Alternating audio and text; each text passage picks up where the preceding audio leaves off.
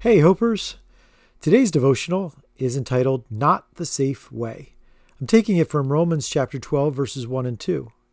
And that says this, probably a pretty familiar verse, or a couple of verses. It says, Therefore, I urge you, brothers and sisters, in view of God's mercy, to offer your bodies as a living sacrifice, holy and pleasing to God. This is your true and proper worship. Do not conform to the pattern of this world, but be transformed by the renewing of your mind. Then you will be able to test and approve what God's will is, his good, pleasing, and perfect will. So I thought about those verses and I thought about the context in which we live today. The words living sacrifice jump out at me because we hear a lot about safety today in our world, and it makes a lot of sense. It almost feels caring and loving and wise, being safe. And there is no doubt we are called to be safe people in the context of we aren't to be foolish and we aren't to be throwing away good gifts that God has given to us. In the same way, we're not to be foolish in our money or in our time. We are not to be foolish with our well being. However, as a believer, we are not called to the safe way. We are called to a way that Paul titles a living sacrifice. And he starts by saying, in view of God's mercy. Now, if you've never really studied into where that phrase comes from, it actually is referring back to chapter 11 and, you know, verses 28, 29, 30, 31.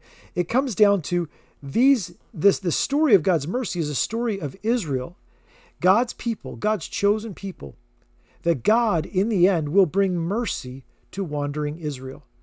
And it goes beyond that to say that their wandering as a nation for centuries plays a role in now God bringing his mercy to us.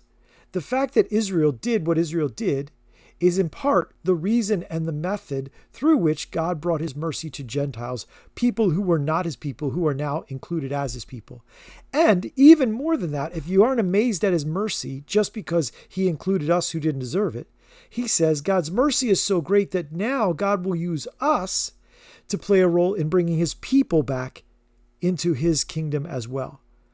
This speaks in Paul's mind about the undeniable sovereignty of God, that God is in charge of all, that he always wins. His plans, his purposes always play out.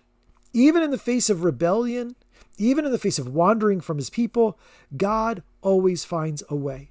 And so Paul says, in view of that, in view of how great and big God is, don't play it safe. Don't look for safe. Look for living sacrifice. Don't go after self preservation, partly because we can't preserve ourselves. We don't have that kind of power. But the big reason is because of his mercy, because God has shown us that he is trustworthy, that he is the one that we should be looking to. We should be giving to him everything that we have and putting it entrusted to his care. And what Paul says is what it feels like when we do that is this thing called living sacrifice a sacrifice was laid up on the altar and all of the sacrifice was given. And so for us, that is putting everything in my life in his hands, abandoning myself to whatever God brings. Sacrifice gave all in death, and we are asked not to, to die. I mean, some, sometimes throughout history, that has been the request and the demand, the calling.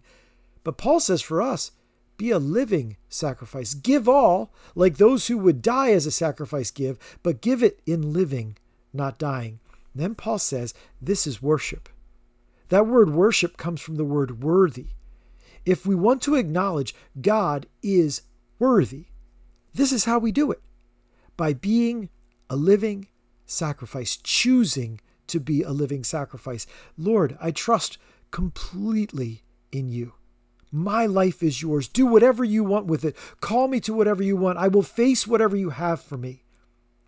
That's not normal thinking. And that's why Paul goes on in verse 2 to say, don't act and think and feel like this world and the pattern of this world. Be changed, be transformed.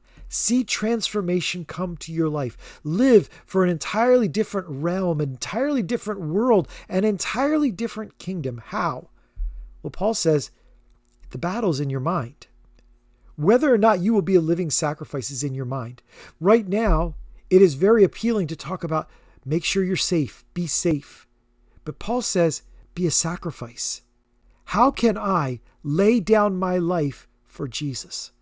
How can I give my all to Him? That's what I'm called to.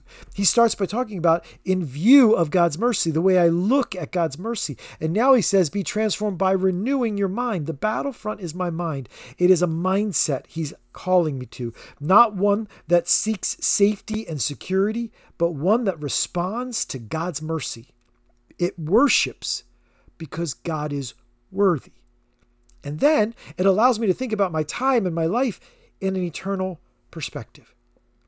That is what we're called to, believers. You will never be satisfied by trying to gather everything in close and insulate it from the dangers of this world. You will never be fulfilled by trying to seek safety and security for yourself or for those around you, by trying to wall off what is scary and fearful. You will only find life and purpose and meaning by saying, I'm here, Lord. I am ready to be a living sacrifice.